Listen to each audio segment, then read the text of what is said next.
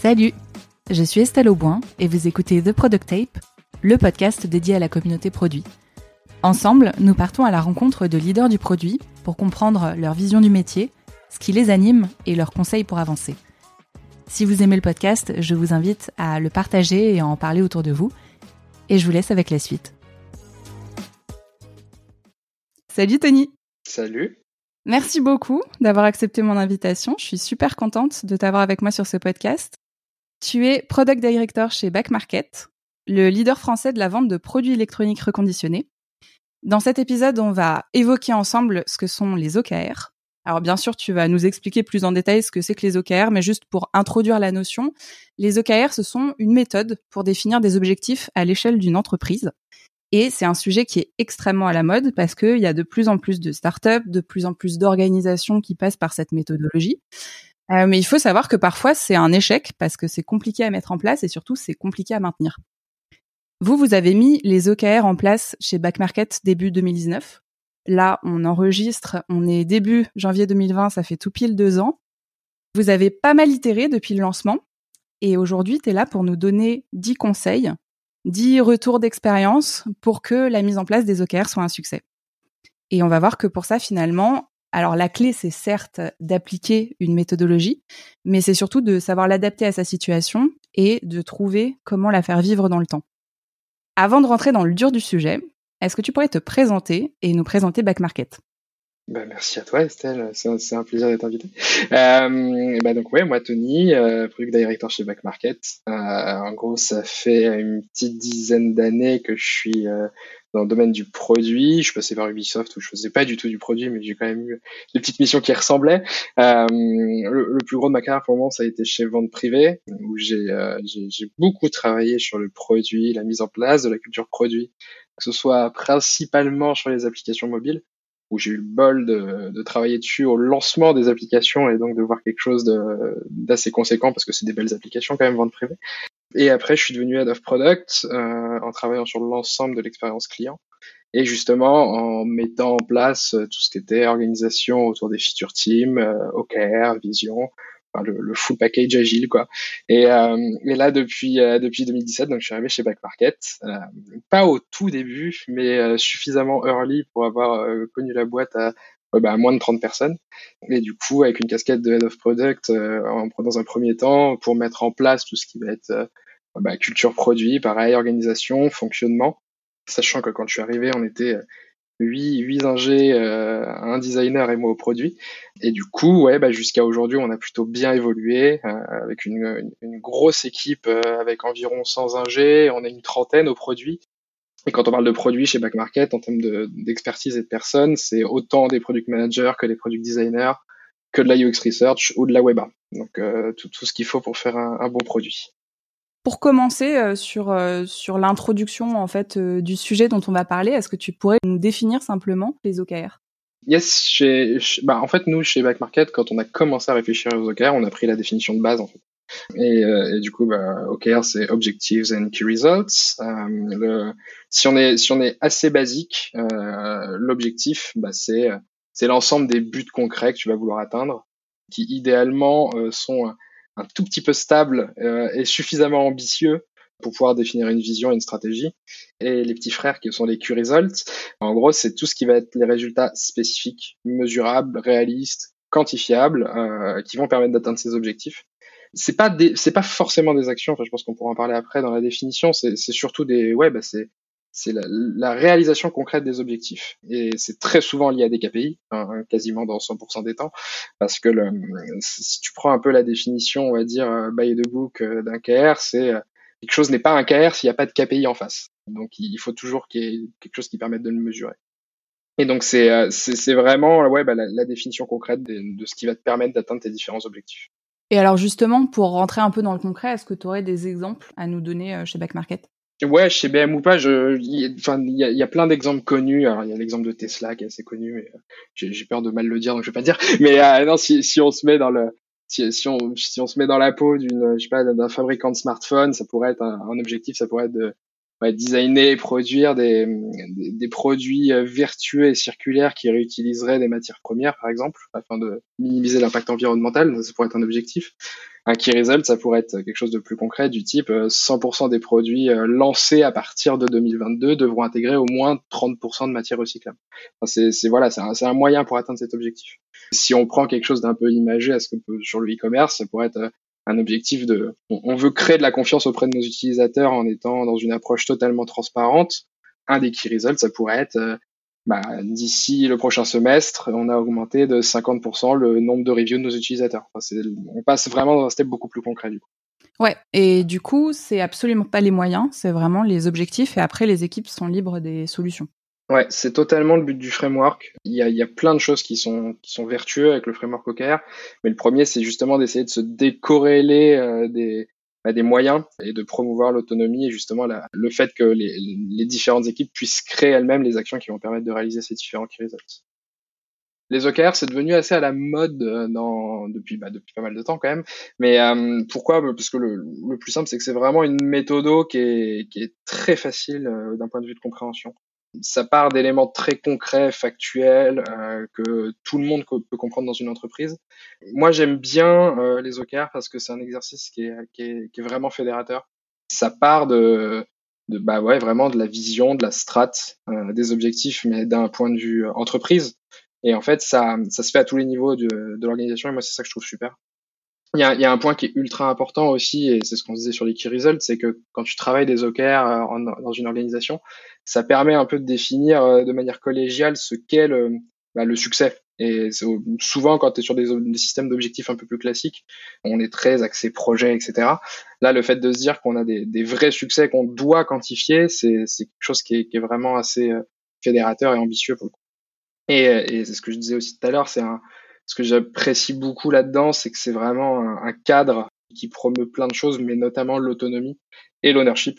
Parce qu'évidemment, quand tu, veux que ça fonctionne, bah, le plus important, c'est que tes différents key results soient portés par des gens et qui aient envie de faire bah, justement ce qu'on disait avant, d'en faire des vrais succès pour le coup.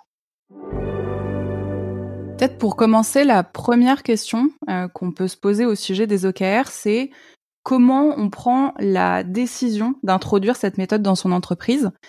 C'est quoi le constat de départ, c'est quoi l'ambition, mais surtout comment on fait en fait? Et par quelles étapes on va passer? C'est, euh, j'y pensais l'autre fois, je me disais qu'en fait c'était vraiment très très lié euh, au sujet d'organisation. Chez nous, en fait, c'est, tu disais tout à l'heure, on y a pensé euh, ouais, à partir de fin 2018. Bah, c'était totalement corrélé à des changements de taille d'équipe slash même de boîte au global. Hein. Chez nous, en fait, la chance qu'on avait, c'est que toutes ces petites initiatives notamment les OKR, en fait, partent souvent de, de la tech. Euh, alors chez nous, notre équipe tech s'appelle le Bureau of Technology, le BOT. Et, euh, et, et du coup, nous, on, on, réfléchissait pas mal à euh, comment, en changeant de, bah, de taille, en gros, on est, on, à ce moment-là, on était à peu près 25. On a commencé à initier aussi à ce moment-là, quand on a grossi, le, le, passage en feature team et le passage dans une organisation vraiment agile, produit, etc. On se disait qu'on atteignait la limite sur le côté objectif personnel je me souviens même plus de la temporalité, mais je pense qu'on était au semestre à l'époque, et qui était très, encore une fois, même si on était déjà dans une culture produit, mais qui était quand même aussi orienté euh, bah, livrable, projet. Et donc on, réfléchissait à, à, quoi faire. Et le, ouais, bah, le, c'est là où, le, où les OKR arrivent parce que hum, c'est vraiment une méthodologie qui fonctionne bien dans un contexte euh, de feature team et de découpage par périmètre fonctionnel. Toujours pour les mêmes raisons, hein, parce que c'est hum, quand tu mets en place des feature teams, bah, elles fonctionnent sur un périmètre précis donc, qui dit périmètre précis, dit cadre précis, dit ambition, dit bah, potentiel d'action plus élevé. Et ce qui est bien avec les OKR, bah, c'est que ça permet d'aller euh, à fond dans, ce, dans cette thématique-là, tout en, encore une fois, en donnant un cadre et une vision un peu plus reculée, mais plus précise. Et donc, ouais, on, on s'est dit que si on voulait réussir notre passage en feature team, il fallait aussi qu'on tente des choses. Et la première chose qu'on a tenté, c'est le passage en OKR. Ok, donc le, premier euh, retour d'expérience peut-être que tu peux donner, c'est euh, le fait de bien définir son besoin, le fait de se poser les bonnes questions pour pouvoir justement cadrer ce projet-là. Ouais, complètement, complètement. C'est euh, la, difficulté qu'on avait à ce moment-là, et, je pense que c'est le, propre de toutes les startups en fait early et qu'on ont de la chance d'être en croissance, c'est que bah, tu as envie de tout faire. Et en fait, nous, on s'est dit que notre besoin, c'était d'être capable de mettre un peu de clarté dans ce qu'on voulait faire.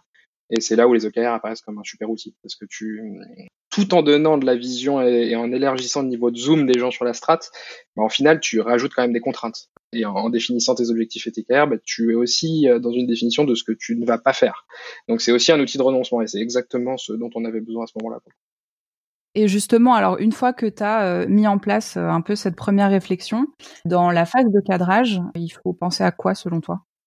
Il y, a, beaucoup, beaucoup, beaucoup de choses. Euh, je, dirais que le, plus important, c'est euh, si tu, c'est toujours facile de, facile, je vais des guillemets, mais toujours plus simple de partir de la vision et de la strat parce que c'est des choses qu'on aime bien faire, mais euh, pour avoir des bons objectifs, il faut être capable de mesurer et d'être, précis sur ce qu'on veut faire. Et du coup, après être parti de la mission, il faut descendre au niveau du dessous et le niveau du dessous, en fait, il doit partir des KPI. Et nous, ce qu'on avait fait à cette époque-là, histoire de pas réinventer la roue, c'était surtout de partir des KPI qu'on maîtrisait déjà. Si je repense où on était à l'époque, euh, la data qu'on avait et qu'on regardait, bah, ça n'a aucun rapport avec ce qu'on a aujourd'hui chez Backmarket. Du coup, on était assez restreint sur des choses euh, assez essentielles, hein, que ce soit du CVR, enfin des, vraiment des, ça peut être des très gros KPI, c'est pas grave. Mais pour le coup, on a suivi euh, très fortement cette règle euh, dont on parlait juste avant, qui est de dire si tu as des key results, ils doivent être chiffrés. Euh, et chiffré, ça veut dire c'est soit un seuil, donc euh, je sais pas atteindre 30% de telle performance, soit un incrément, enfin de passer ton KPI de, de tel statut à tel statut. Mais après, il faut pas non plus être euh, complètement rigide là-dessus. Ce qu'on ce qu'on a fait, c'est il y a certains KR, on a accepté que certains KR ne soient pas chiffrés. Et aussi pour aller au bout du truc, on a on a accepté que certains KR soient de la création de KPI. Euh, en se disant qu'on allait certainement continuer dans ce dans cet exercice d'OKR et que du coup on avait besoin de créer de nouveaux KPI pour la mesure. Donc ouais, le plus important, je pense, c'est de partir de ce qu'on maîtrise, donc des KPI qu'on maîtrise et qu'on sait mesurer.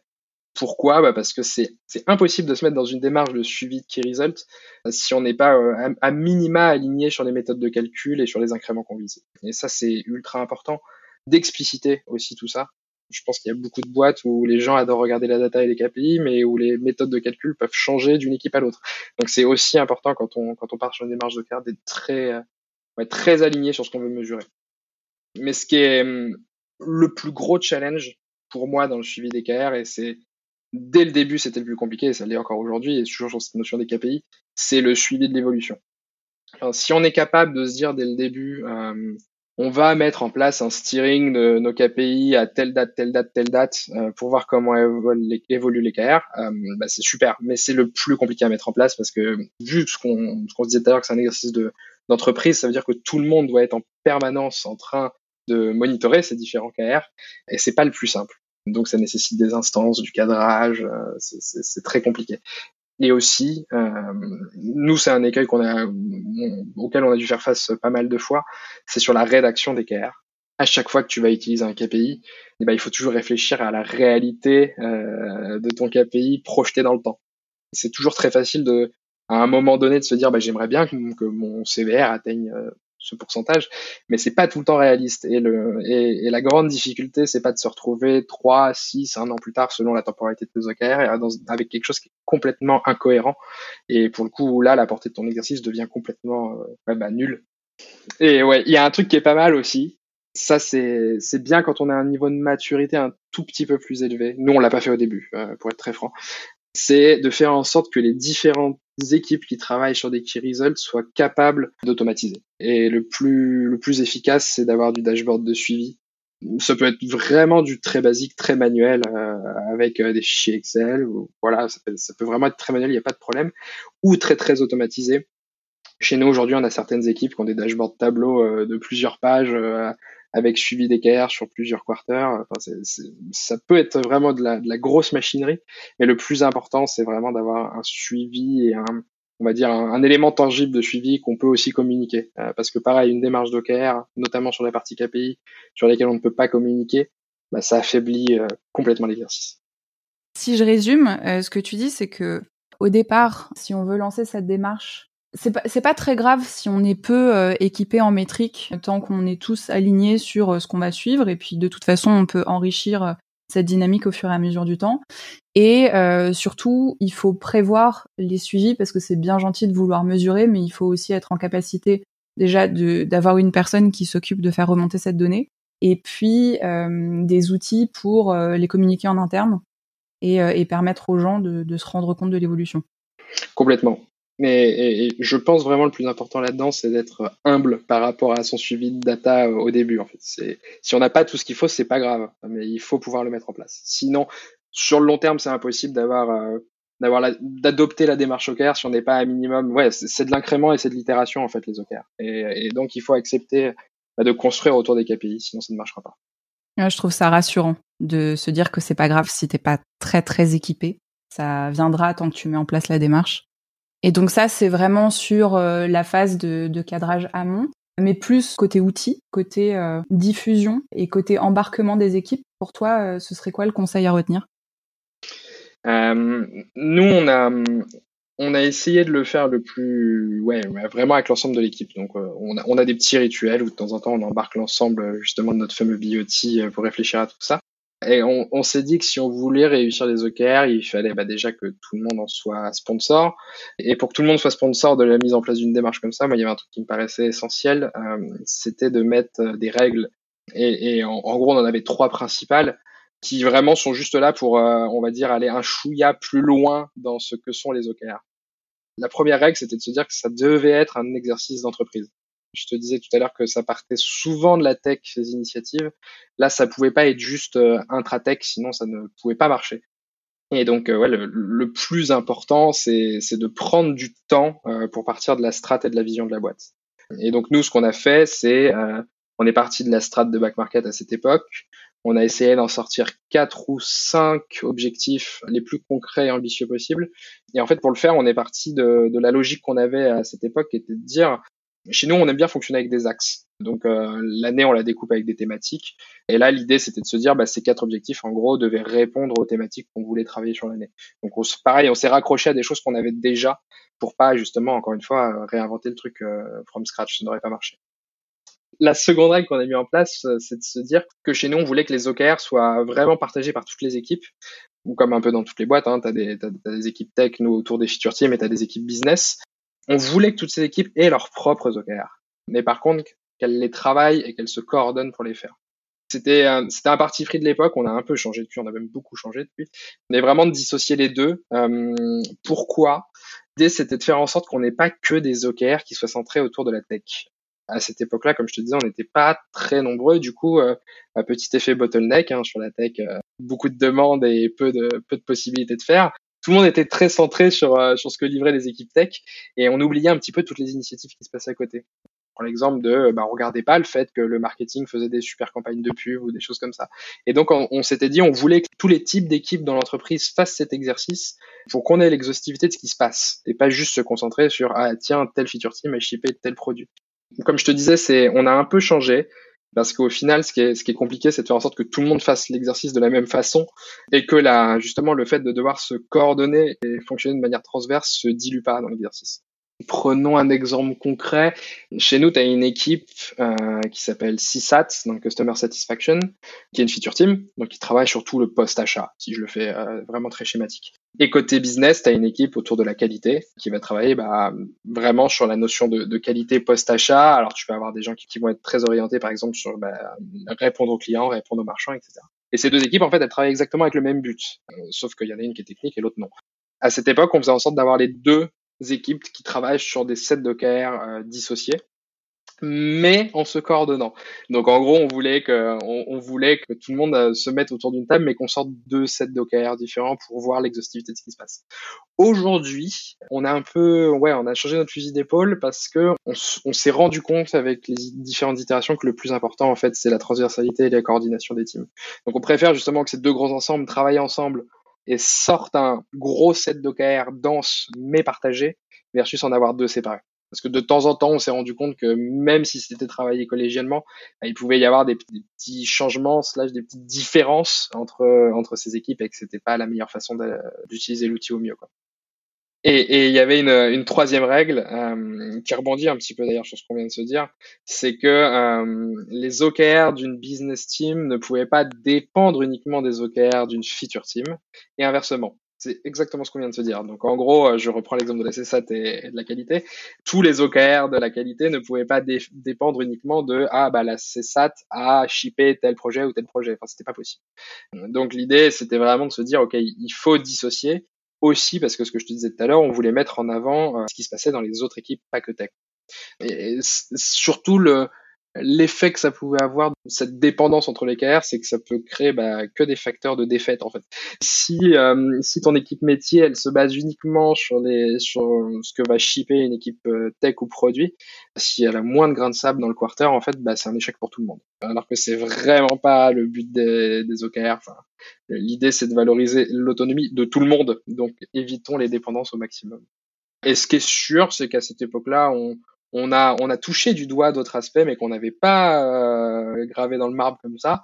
Euh, mais il y a d'autres règles qu'on aurait dû rajouter. Euh, il y en a une qu'on qui, est, en plus quelque chose qu'on dit souvent chez Backmarket c'est vraiment la règle basique de un qui result un honneur un KPI on n'a pas été très explicite là-dessus au début. Ce qui fait que ça n'a pas facilité justement le suivi des KR et en fait, il faut totalement, dès le début, se dire que chaque KR a un honneur peu importe si c'est lui qui porte l'intégralité du, du result via des, des, actions, des sujets, etc. Mais en fait, il faut quelqu'un qui soit là pour faire le, le suivi. Sinon, c'est compliqué. Enfin, je prends un exemple de si, si tu n'as pas d'honneur, en fait, le facteur de succès devient plus flou. T'as beau avoir marqué dans ton key result, je veux passer de tel pourcentage sur cet indicateur à tel pourcentage, ton honneur, en fait, il va être garant de ne regarder que cette métrique. Si le key result est partagé entre tout le monde, bah, tu as plein d'autres métriques qui vont arriver ou plein d'autres actions qui vont devenir facteurs de notation de ce key result et ça marche moins bien. Euh, c'est comme euh, sur un A-B test, tu vas te dire je vais regarder cette métrique, tu vas pas regarder toutes celles qu'on bouge à côté. Bah, c'est exactement la même chose sur les key results. Et il y en a une autre, ça c'est quelque chose qu'on a tenté, qu'on n'aurait pas dû. Euh, c'est le fait de lier euh, la complétion des OKR des teams au bonus. C'est un un sujet compliqué et je pense que sur les bonus, il n'y a jamais de, de débat facile. Mais ce qu'on avait fait, c'est qu'une part du bonus était ouais, uniquement liée à est-ce que les OKR ont été complétés ou pas dans ton quarter. C'est très difficile. C'est très difficile parce que, et, notamment au début de l'exercice, parce que le but des OKR, c'est quand même d'avoir une certaine stabilité, mais dans les faits, tu te trompes toujours. Et, euh, en fait, c'est pas grave. Si, je prenons un exemple, si tu as un, objectif qui est sur le nombre de pays que, tu vas ouvrir dans l'année avec ta plateforme et que au final dans ta temporalité, tu as décidé pour une raison strat de ne pas ouvrir un pays et que tu avais une suite de KR qui pouvait être, je sais pas, on a ouvert X méthodes de paiement sur ce pays, euh, bah en fait, ta complétion de ton key result est à zéro. Ce qui fait que d'un point de vue bonus, c'est embêtant parce que c'est pas, c'est pas, ça ne veut pas dire que tu n'as rien fait, ça veut juste dire que la décision a changé. Donc en fait, c'est, c'est très bête, hein, mais euh, évitons de lier tout ça. C'est beaucoup plus simple pour tout le monde. Mais vous avez totalement abandonné l'idée d'incentiver? Ou vous gardez quand même euh, une certaine dimension d'incentive? Incentive, mais, euh, mais pas sur, sur les primes. En fait, je vais te donner l'exemple dans mon équipe, mais à, chaque fois qu'on fait nos reviews, alors qui chez nous sont au quarter, euh, on parle autant évidemment de, de, la personne et de ce qu'elle doit améliorer d'un point de vue euh, skill, mais on reparle toujours des OKR. Et on va toujours jeter un œil sur justement ce qui s'est passé. Est-ce que, est-ce que la complétion était bonne? Est-ce que le cadrage des OKR était bon? En fait, c'est aussi ça qui est hyper important. Plus que la complétion en elle-même, en fait, parce que tu, tu peux avoir des complétions complètement euh, parce que je te disais tout à l'heure, tu peux avoir des trucs à zéro et c'est pas grave. Mais en fait, c'est aussi important de regarder si le cadrage a été bien fait. Parce que si le cadrage a été bien fait, tu as envie de capitaliser dessus sur les, sur les quarters d'après. Donc on, on échange sur ce sujet-là, mais c'est plus corrélé au bonus.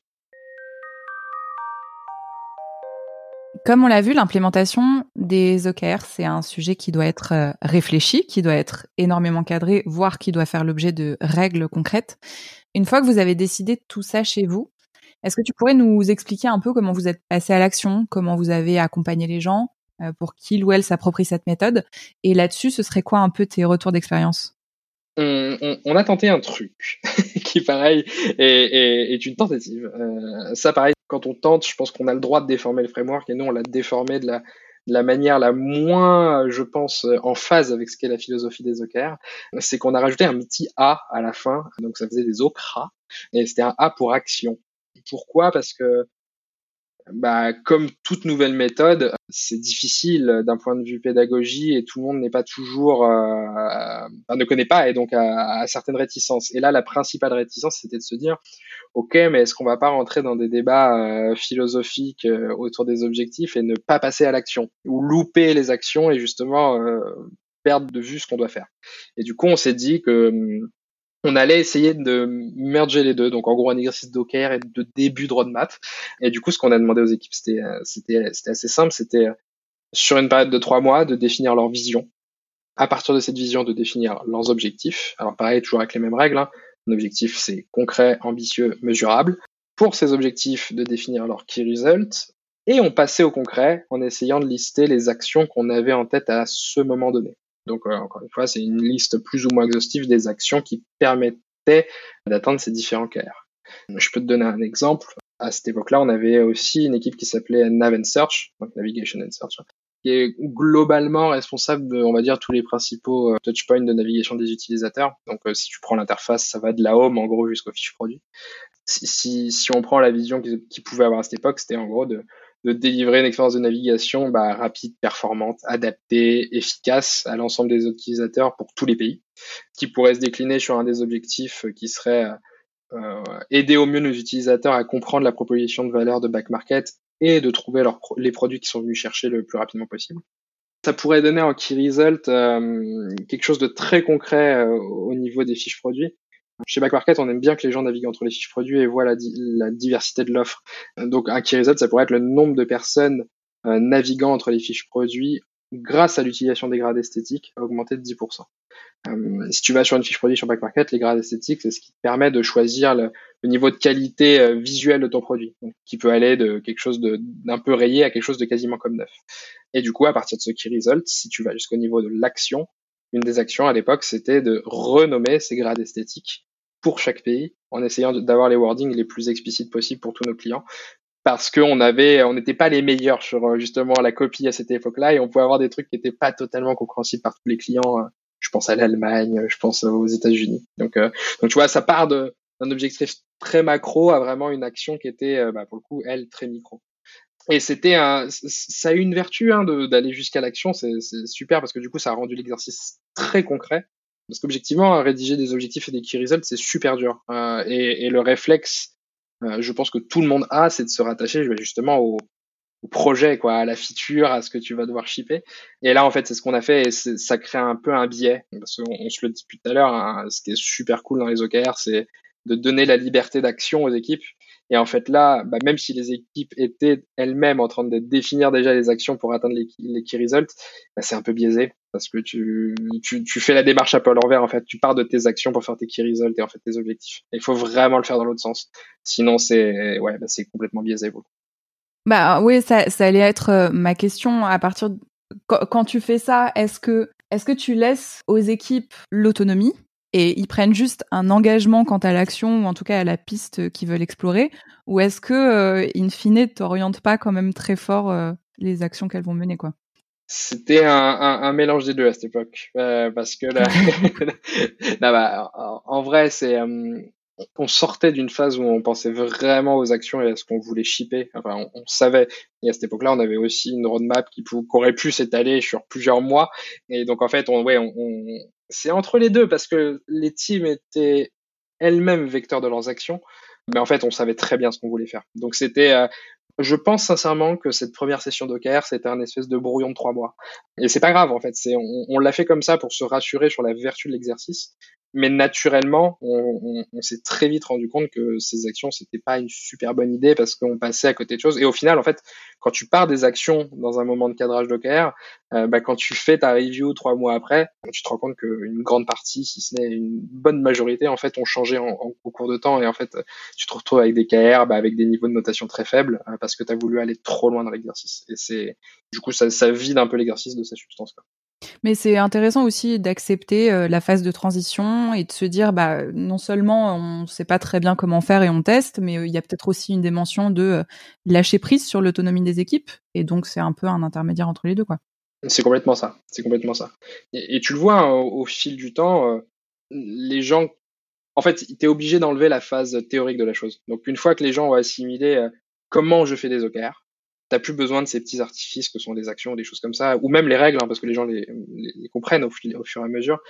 Ouais, donc en amont, vous avez rendu les choses plus concrètes et plus actionnables. Et une fois que vous aviez défini un peu cette vision, vous l'avez reventilé au reste des équipes et vous avez cherché à, à les embarquer et à les coacher. C'est ça. Et, et, et, du coup, c'est vraiment passé par, tu as utilisé le bon mot, hein, par du coaching. On, est, on était un petit groupe, on était vraiment deux personnes, hein, moi et mon CTO, où, on a pris le temps d'aller voir chaque équipe et de, de les initier à la démarche Docker en, en faisant ouais, des espèces d'ateliers de, de pré-cadrage. Alors, avec du recul, c'était plutôt des, des, ateliers de brouillon Docker, mais, euh, mais on a essayé de faire les choses rapidement pour mettre les, bah, pour mettre l'outil dans les mains des gens. Et en gros, c'était, ouais, tu vois, e-, expliquer concrètement ce qu'est la démarche, mais surtout essayer de travailler les choses en groupe. Et, et pour, euh, pour s'illustrer la chose, en gros, on, on leur demandait de bosser bah, sur vision, objectif et KR, euh, mais on leur demandait de le faire très vite. Donc on, essayait, on a essayé de faire poser à chaque équipe une vision en, en 10 minutes, ce qui est horriblement compliqué. Enfin, euh, c'est le pire exercice possible. Mais c'était assez drôle d'essayer de sortir une phrase un peu ouais claire, compréhensible, centrée autour de termes un peu forts ça, ça, donnait une bonne idée de ce, ce que pouvait être une vision d'équipe, ce qu'on ne sait pas beaucoup à l'époque. On les emmenait aussi sur le fait d'essayer de, tenter de, de, sortir trois objectifs. Et, et c'est super dur de sortir des objectifs aussi, enfin, pour que ce soit en, en, même temps que ce soit simple, compréhensible par tout le monde, hyper ambitieux, euh, parce que dans la démarche de care, on, on te dit toujours qu'il faut que tes objectifs soient très ambitieux. Bah pareil, on essayait de se faire ça en, en 20-30 minutes. Et la même chose avec les KR. Et alors là, les KR en, en, en petit comité euh, sur une demi-heure, c'est impossible, hein, enfin, pour avoir tes KPI et tout. Mais bon, l'idée, c'était de se dire, on essaye d'avoir euh, les, les, phrases des KR et les KPI, on verra plus tard. Mais au final, cet exercice, c'était pas mal parce que ça permettait de mettre les gens bah, dans la démarche de manière assez euh, ouais, réelle et concrète. Après, ce qu'on faisait, c'est qu'évidemment, on leur laissait du temps pour, pour travailler l'ensemble, justement donner donner du muscle à tout ça. Donc, on s'était donné deux semaines, euh, ce qui est en fait super court. Hein, la première fois que tu fais des OKR, deux semaines pour les pour les câbler. Et, je me souviens que tout le monde tout le monde butait très fortement sur euh, la différence de rédaction entre un, un objectif et un KR. Et c'est vrai que c'est extrêmement compliqué pour que ton KR ne devienne pas justement trop une action et pour que ton objectif reste suffisamment haut niveau pour pouvoir englober suffisamment de KR. Enfin, c'est très compliqué. Et au bout de ce pré-cadrage, en gros, on avait, euh, ouais, on avait une première version de, des OKR de chaque équipe. Et on a essayé, on a mis, on a, en vrai, on a mis un peu beaucoup de formalisme, mais c'était, on avait envie vraiment que ça marche. Donc, euh, il y, a, y, a, deux choses qu'on a rajoutées euh, une fois que tout était câblé au niveau équipe. C'était un, une présentation au COMEX, qui chez nous était en gros euh, les founders et les head-off. Et donc, on se faisait une grosse session euh, d'une demi-journée où chacun venait présenter ses OKR euh, bah, justement au top management. Ce qui était en vrai assez agréable euh, parce qu'on voyait que l'exercice prenait donc c'était super c'était super cool d'un point de vue entreprise. Par contre ouais long fastidieux euh, fatigant enfin c'est difficile de rester concentré autant de temps sur des discussions bah, qui sont censées être un peu haut niveau. Mais c'est très utile et, et, ça en fait ça avait la, la vertu de, de, montrer que c'était vraiment un exercice de boîte donc ça c'était hyper important pour bien le lancer et pour aller encore plus loin dans le truc une fois qu'on avait le, l'espèce de, de, coup de tampon, alors même c'est pas vraiment le cas, hein, mais l'espèce de validation implicite en gros du, du, management, on se faisait une session qu'on appelait le grand oral. Et, et, et en gros, c'était dans la, dans, la, dans la pièce de vie de la boîte. On bouquait une après-midi complète et les gens venaient présenter leurs OKR et la session était ouverte. Donc tout le monde, dans, tout le monde chez Back Market pouvait venir écouter, euh, discuter des OKR. Pareil, hein, c'était super les premières fois, notamment la première fois parce que euh, bah, c'est tout neuf, c'est tout beau, donc euh, comme à chaque fois il y a un peu d'excitation et, tout le monde a envie de présenter son taf. Plus compliqué sur le moyen terme. c'est quelque chose qu'on fait plus par exemple aujourd'hui. Une fois que la démarche elle, est installée, bah il y a, y a, plus trop besoin de faire des grands messes comme ça. Mais c'était euh, assez sympa pour justement montrer que la démarche elle a pris chez tout le monde, dans toutes les teams, à tous les niveaux de management. Donc c'est, je pense que c'est des choses en fait qu'il faut pas négliger aussi, de, de rendre le truc vivant Sinon, ça devient un PowerPoint au fin fond d'un drive et c'est pas une bonne chose. Et peut-être pour continuer là-dessus, il y a un autre aspect euh, justement pour embarquer les gens, c'est aussi de leur donner de la vision. Ouais, chez nous, euh, on a toujours beaucoup discuté autour de la strat. Et même si on mettait pas forcément le, le mot vision dessus, et un jour, on a dit bah on va travailler des North Stars. Et, euh, alors me demande pas le, le, le, le pourquoi, mais on, on c'est, venu justement avec un peu de maturité sur les OKR, on se disait qu'on avait besoin d'un chapeau encore plus grand en fait. Et du coup on a commencé à travailler les North Stars. C'est encore une fois partie de l'ingénierie du produit et plutôt même de l'ingénierie euh, pour essayer de donner un cap technique c'était plutôt quelque chose de très très bien. Mais ouais, on avait besoin d'avoir un autre euh, ouais, je vais dire outil, même si c'est pas vraiment le cas, mais parce que c'est très bien d'avoir des OKR de manière euh, récursives au quarter, donc tu en reparles tout le temps, tu, tu les rechallenges, etc. Mais on avait envie d'avoir quelque chose de plus long terme. Et du coup, l'exercice de North Star, c'est plutôt bien pour ça. Parce que là, tu es vraiment dans de la vision qui va s'inscrire sur 3-4 ans. Alors nous, on avait opté sur une démarche qu'on n'a pas totalement timé, pour être transparent, mais qui était quelque chose de encore plus grand, slash ambitieux, slash inspirant, on espérait du moins, pour l'entreprise. Et pareil, on avait essayé de, de se donner un cadre, euh, de se dire que en gros, si on fait une North Star, bah, ça doit pas être, ça doit pas être une figure de style, quoi. Ça doit vraiment être un, un, outil de direction globale pour la boîte. On a posé les termes de la North Star en se disant c'est euh, c'est vraiment euh, quelque chose qu'on veut atteindre, c'est un état futur, c'est ça doit représenter l'impact qu'on veut avoir et que Back Market doit avoir dans le futur. C'était important de se dire que ouais, c'est pas juste un, une lubie quoi. Il fallait et, d'ailleurs c'est très bien resté dans la boîte donc ça, ça a bien marché. Un peu comme les OKR, hein, la North Star c'est aussi quelque chose de très opérationnel dans ton quotidien.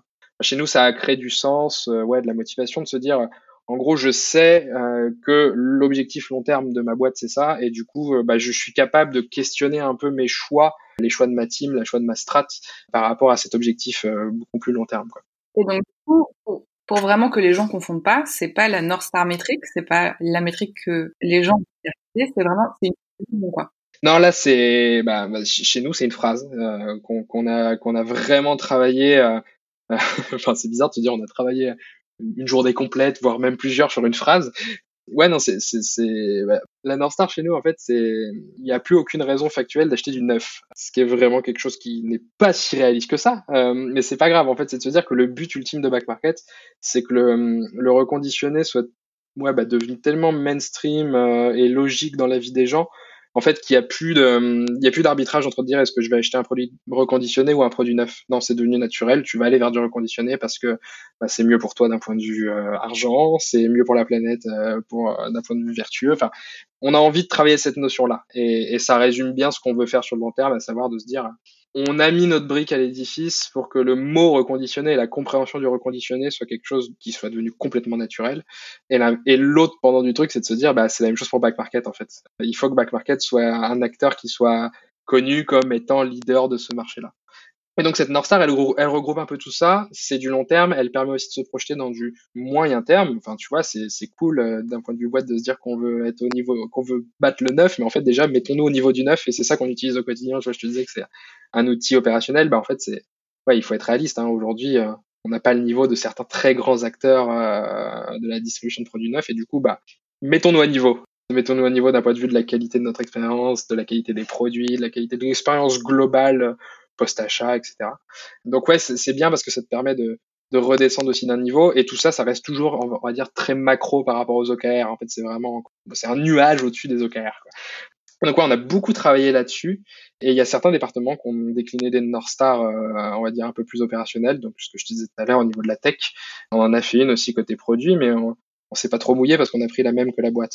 Euh, on s'est dit que c'était bien d'avoir la même pour le coup. Bon, j'ai triché en déclinant des axes derrière, mais c'était euh, voilà, il y a aussi des messages comme ça qu'on peut passer avec des North Stars qui sont pas de l'ordre de ce qu'on peut faire avec les OKR, qui est vraiment déjà une temporalité et un cran en dessous. Comment est-ce que euh, justement vous avez initié cette, cette démarche et comment vous l'avez mis en place, outre le fait de se réunir toute une journée pour discuter d'une phrase? c'est vrai que dit comme ça, c'est bizarre. Euh, bah, en, fait, on est parti, bah, je te disais tout à l'heure, on aime bien définir des, thématiques sur euh, ce qu'on veut atteindre euh, sur le long terme. Et du coup, on a essayé de se lister vraiment tous ces chantiers qu'on voulait atteindre. Et tu vois, bah, je te donne un, exemple, c'est la qualité. La qualité de nos produits, la qualité de l'expérience, encore une fois. Et donc, on a, on a mis côte à côte tous ces axes et on a essayé de les pondérer. Alors, même si comme à chaque fois, c'est difficile de renoncer, donc on les aimait tous ces axes. Et on a essayé justement de, de broder une phrase et une thématique à grand grand angle, quoi, euh, qui, qui essayait de prendre tout ça. Donc c'est là pour le coup, on est reparti de ouais, de, on va dire plutôt de quelque chose qui est de l'ordre de l'objectif, si on reparle un peu des OKR, mais pareil, un peu moins un peu moins précis et beaucoup plus long terme. Et sur cette phase vraiment de d'embarquement et de mise en place des OKR, tu aurais un dernier conseil peut-être? Euh, yes, on, l'a dit à demi-mot tout à l'heure quand on parlait des Okra, mais euh, aujourd'hui, je recommanderais à tout le monde de vraiment dissocier très très très fortement la démarche d'OKR Roadmap. Je, tire un peu le trait hein, quand je dis dissocier fortement, mais euh, c'est, enfin, OKR Roadmap, en gros, c'est des, c'est des cousins quoi. C'est vraiment des choses qui sont qui sont assez proches, mais euh, dans la philosophie et dans la façon de faire, il faut les dissocier si, tu le prends en bas de plafond, la, roadmap, en gros, c'est la suite des actions qui vont te permettre de compléter tes OKR, ce qu'on se disait tout à l'heure. Et là, tu es dans l'ordre, enfin, tu dans le concret, quoi. Et, euh, et, c'est ce qu'on se disait tout à l'heure, c'est les équipes qui doivent gérer les réalisations concrètes pour atteindre ces OKR. C'est vachement compliqué si tu merges les deux parce que justement, tu n'arrives pas à dissocier bah, la fameuse notion de outcome, output, quoi. Les OKR, c'est vraiment uniquement, enfin, il faut que ce soit uniquement orienté résultat. Donc outcome, je veux atteindre ces objectifs via l'évolution de KPI qui entraîne en gros des key results, quoi. La roadmap, c'est totalement différent.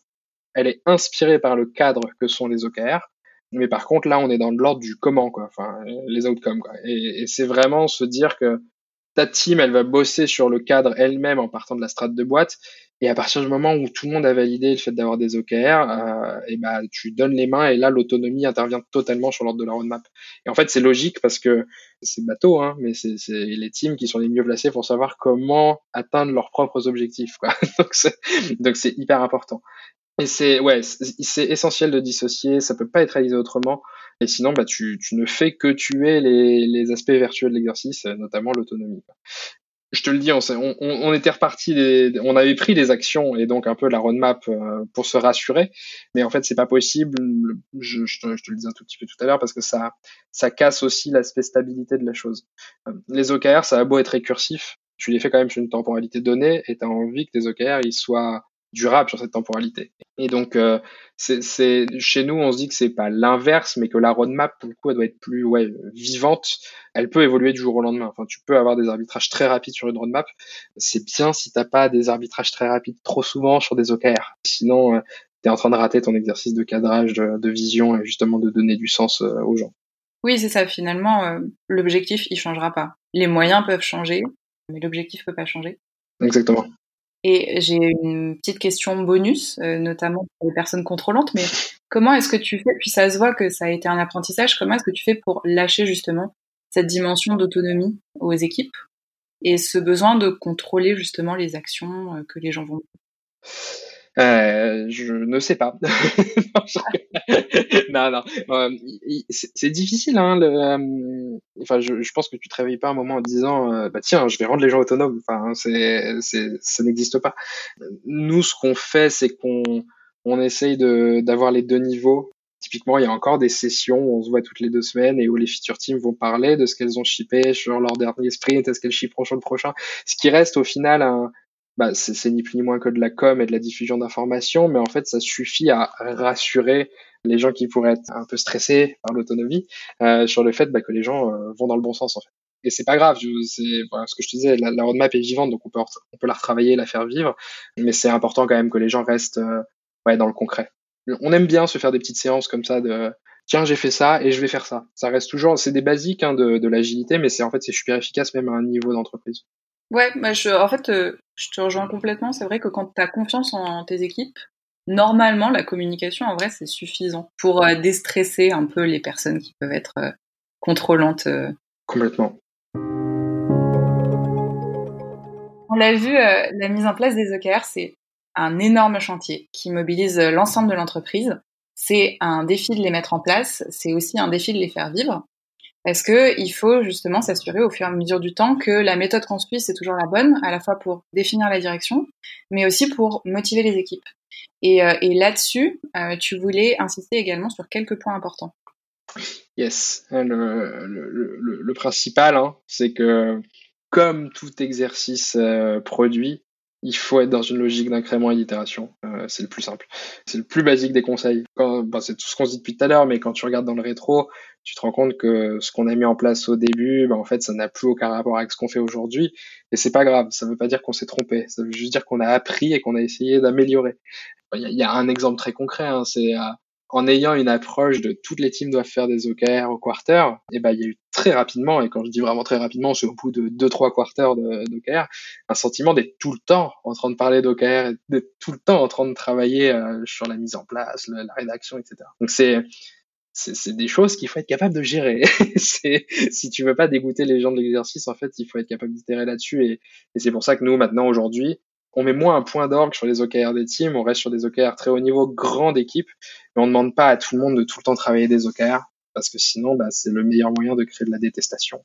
C'est très facile dans les, dans les premiers moments où il y a encore une fois toute cette phase d'excitation, etc. Mais dès que tu, que tu tombes dans la routine et, que ça devient plus une contrainte, c'est raté. Donc il faut être capable justement de, ouais, d'avoir des gens qui sont un peu garde-fous de la méthode aussi. Et comme tu le disais, de passer beaucoup de temps dessus. Et, nous, c'est ce qu'on a fait, euh, bah, il n'y a pas plus, ouais, depuis un an en gros on a dit que, enfin, on s'est dit qu'en gros, au lieu d'avoir juste des sponsors des OKR, euh, on va dire côté management, il fallait aussi faire en sorte qu'on ait des sponsors bah, dans, les équipes, quoi. Et on a créé un, c'est un peu pompeux, hein, mais une, une guilde OKR, en gros, qui est, qui est une réunion de, de plein de personnes euh, de back market qui, qui vont porter la démarche. Donc, porter la démarche, ça veut dire qu'ils vont être capables aussi de rechallenger l'outil, la façon de faire, le suivi, ça c'est le plus important parce que, encore une fois, le suivi c'est l'ensemble de l'exercice, mais il évolue tout le temps. Et donc maintenant on a ce petit groupe de personnes bah, qui a la casquette euh, OKR et c'est plus moi par exemple, ce qui est une très bonne chose. Euh, et ce qui fait que l'outil, bah, on le disait sur la roadmap, est devenu un peu plus vivant. Et aussi, sûrement vu que c'est quand même chronophage en termes de temps, euh, bah, ça fait que la démarche elle est splittée sur un peu plus de personnes et ça vit dans les teams différemment qu'avec un tout petit pool de personnes. Un, autre point euh, qui me paraît euh, qui me paraît essentiel, c'est de ouais bah, de trouver la bonne temporalité pour pour son équipe. C'est pas tout le temps c'est pas tout le temps facile. Euh, et nous, on a beaucoup tâtonné là-dessus. Depuis tout à l'heure, on parle de la démarche au quarter, euh, ce qui est, bah, comme je te disais, très bien pour initier le truc, mais où on a vite senti le, les petits problèmes à force de travailler tout le temps sur les OKR. je pense qu'il faut pas trop se mettre de règles non plus là-dessus il faut garder le côté récursif. Donc, euh, il faut travailler de manière régulière sur les OKR, c'est logique. Par contre, maintenant, ce qu'on fait, c'est qu'on manie deux temporalités. On a la temporalité des OKR de back market. Donc, on fait toujours l'exercice d'OKR de l'entreprise, mais on les fait d'une manière annuelle et qu'on va revoir de temps en temps, au minimum au semestre, parce que là, pour le coup, sur une année, c'est difficile d'avoir des OKR fixés. Alors, même si on, ce serait le rêve hein, qu'ils soient complètement stables dans l'année, mais on verra à la fin de cette année et on essaye de mixer avec euh, une autre temporalité qui est euh, bah, certaines teams le font au quarter encore aujourd'hui, mais on est resté sur un niveau de team plus grosse. Donc typiquement avant tu pouvais avoir chaque, enfin tu avais chaque feature team qui faisait ses OKR. Aujourd'hui on est plutôt, alors on a des nouveaux layers, en plus on a le layer tribe à la Spotify. Donc maintenant on a des on a des OKR au niveau de la tribe ou même au niveau des très grosses équipes. Typiquement on a des OKR BOT euh, et on essaye de de, de, moins faire en sorte que les gens soient toujours en train de travailler là-dessus. Après, je j'ai jamais tenté, mais je me dis pourquoi ne pas avoir euh, exactement l'inverse, à savoir une, démarche d'OKR au mois, euh, qui doit être différente. Hein, mais je, je, pense sincèrement qu'en fait, on peut très bien mixer la temporalité. C'est juste qu'il faut trouver celle qui correspond euh, à l'état de son entreprise ou de son équipe à, un moment donné. Euh, le, le, le, point le plus compliqué est, celui où, si j'avais pu regarder euh, dans, dans, le futur, en mettant en place la démarche, c'est vraiment la mesure de la performance. Euh, et euh, on a beaucoup parlé depuis tout à l'heure du suivi des key results et des KPI. C'est, ça peut être facile si on se base, comme on le disait tout à l'heure, sur des KPI qu'on connaît, mais la mesure de la performance d'un OKR, c'est un peu plus complexe. Se dire qu'on a réussi un, un key result, c'est possible et c'est facile, euh, parce que tu as mis un, un objectif chiffré, donc en gros, c'est soit tu as réussi, soit tu pas réussi, soit tu as moyennement réussi. Donc en fait, on essaie, nous, ce qu'on essayait de faire, c'est chaque key result, on essayait de les noter en leur donnant une note, euh, bah, en gros, de 0 à 100, hein, avec une tendance euh, qu'on essayait de, voir positive ou non. Mais comment tu vas noter ton, ton objectif ou même ton exercice d'OKR au global? Et là, on retombe sur la notion de comment tu comment tu vas lier le bonus des gens par rapport à une démarche d'OKR. Et en fait, c'est hyper compliqué, ce, cette mesure de la performance, parce que il faut pas que tu oublies que tu as réalisé tes OKR, on va dire, bah, chez nous, trois mois avant, et que bah, dans trois mois, notamment quand tu es en startup et que ça va vite, bah, il faut un peu de souplesse. Quoi. Et, et c'est pour ça qu'il y a, y a quelque chose d'un peu fondamental dans la notion de d'OKR, c'est de se dire qu'un bon key result, un key result réussi en gros, c'est euh, quand tu peux lui mettre un score de 70-80%. Parce que normalement, si tu as respecté la règle, tu as été ambitieux. Donc, tu as, as, mis quelque chose de très difficile à réaliser. Donc, euh, le 100% est déjà vraiment euh, quand même le, le, climax de ce que tu peux atteindre sur la carrière. Donc, quand tu es à 80, tu es heureux. Et surtout aussi que le fait de se dire que ta réussite, elle n'est pas à 100%, c'est là où tu peux aussi avoir une notion de, de, de souplesse dans ta notation. Tu as toujours l'exemple de euh, ton key result a pu évoluer parce que ta strat a évolué. Et c'est l'exemple que je donnais tout à l'heure sur les ouvertures de pays, les méthodes de paiement dans un pays. C'est pas grave de changer, c'est juste que il faut être capable de se dire que la notation d'un key result, c'est aussi euh, la réalité de ce qui s'est passé à côté. Et, euh, en fait, il y a une autre réalité, hein, c'est quelque chose qui arrive aussi, c'est de regarder ce qui s'est passé d'un point de vue roadmap étonnamment, quand tu fais une démarche d'OKR, tu deviens très bon sur euh, la réalisation de tes key results et tu oublies de regarder tout ce qui se passe à côté. Et il y a quand même, dans une roadmap produit, il y a quand même beaucoup de choses qui se passent à côté, on va dire, des purs objectifs de boîte. Si tu n'avais pas, par exemple, on, va donner un exemple que tout le monde connaît, mais si tu avais de la dette à solder, de la dette technique, ça c'est pas le genre de truc que tu mets tout le temps dans tes OKR, ce qui est une erreur d'ailleurs. Ça devrait être beaucoup plus souvent dans les strates de boîte. Euh, mais, du coup, on regarde aussi, nous, ce qui s'est passé à côté pour ne pas juste être 100% euh, orienté sur les KR et sur les objectifs. Parce que la stabilité, c'est bien, mais il faut être souple aussi. Peut-être pour euh, conclure sur ce sujet des OKR, est-ce que tu aurais un bilan rapide sur euh, ces deux ans et est-ce que tu en tires aujourd'hui? Je dirais que c'est, c'est, déjà c'est un super framework. Enfin, dans tous les cas, que ce soit une réussite ou pas, il faut le tester parce que c'est bien. C'est, comme on le disait, hein, c'est un process difficile. C'est, il faut passer du temps, il faut mettre de l'énergie il faut vraiment se dire que hum, il faut respecter quelques principes philosophiques. Alors c'est pas comme la Gilles by the book où tout est tout n'est pas à prendre, mais là il faut il faut garder le fait de toujours partir de la strate de la boîte, sinon ça ne peut pas marcher. Ça c'est le c'est vraiment l'élément le plus important. De garder de la souplesse, de garder une approche récursive, de penser la temporalité par rapport à sa réalité, de dissocier la roadmap des OKR. je ne le redirai jamais assez. Euh, mais je pense vraiment que le plus important c'est c'est que ce soit euh, au fil du temps euh, de plus en plus porté par les teams. C'est un outil d'orga en fait les OKR. Comme on le disait au tout début, je pense que c'est vraiment un outil qui facilite la mise en place des organisations produits. Et, c'est pour ça qu'il faut que ce soit très vite un outil des équipes et pas un outil euh, managérial. Et c'est ce qu'on se disait encore une fois sur l'autonomie, la souplesse. C'est un outil qui doit vivre, mais qui doit vivre dans les mains des gens. Et c'est ça qu'il faut pas rater.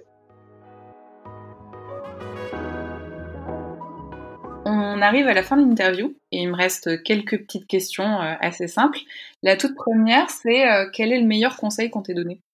Il, est très très bateau, euh, mais je me souviens de mon premier maître de stage quand j'étais bien chaud à faire des horaires débiles chez Ubisoft, qui m'avait dit de prendre du recul. et, c'est bête, hein, mais j'y repense très très très très souvent et je le dis souvent aux gens que je manage bah en fait c'est vrai euh, on, sauve pas des vies quoi. On fait on fait du produit on fait du e-commerce euh, on vend on vend des produits cool mais on sauve pas des vies. Donc euh, il faut être capable de de temps en temps ouais dézoomer et se dire qu'on on fait que du produit. Est-ce que tu aurais envie de partager certaines ressources? Ça peut être des livres, des, des podcasts, des blogs. Yes, je, je, consomme pas mal de choses, mais j'en profite pour faire un peu de pub à un très bon ami qui s'appelle euh, Tanguy, qui vient de lancer une super newsletter qui s'appelle Le Ticket avec euh, Kevin Dagno et euh, c'est un super format. Enfin, ça parle de produits assez deep et pour le coup, je vous conseille tous de vous inscrire. Ouais, ils sont très chouettes et, et Le Ticket, ça a vraiment une ligne éditoriale qui est hyper sympa, un ton très sympa et des blagues aussi qui sont très rigolotes. Ouais. Est-ce que tu aurais une application à recommander, de préférence que les gens ne connaissent pas, que ce soit pour un usage pro ou perso? J'en ai deux qui me viennent en tête. Euh, la première, c'est c'est Parcel. Euh, c'est l'application la plus basique de la Terre, mais c'est une application qui te permet de suivre tes colis euh, et qui est hyper bien faite, qui utilise que des composants natifs des OS, qui quand tu fais copier-coller d'un numéro de colis, va déjà le coller dans l'application et trouver le le bon transporteur. Enfin, ça te facilite la vie, c'est génial.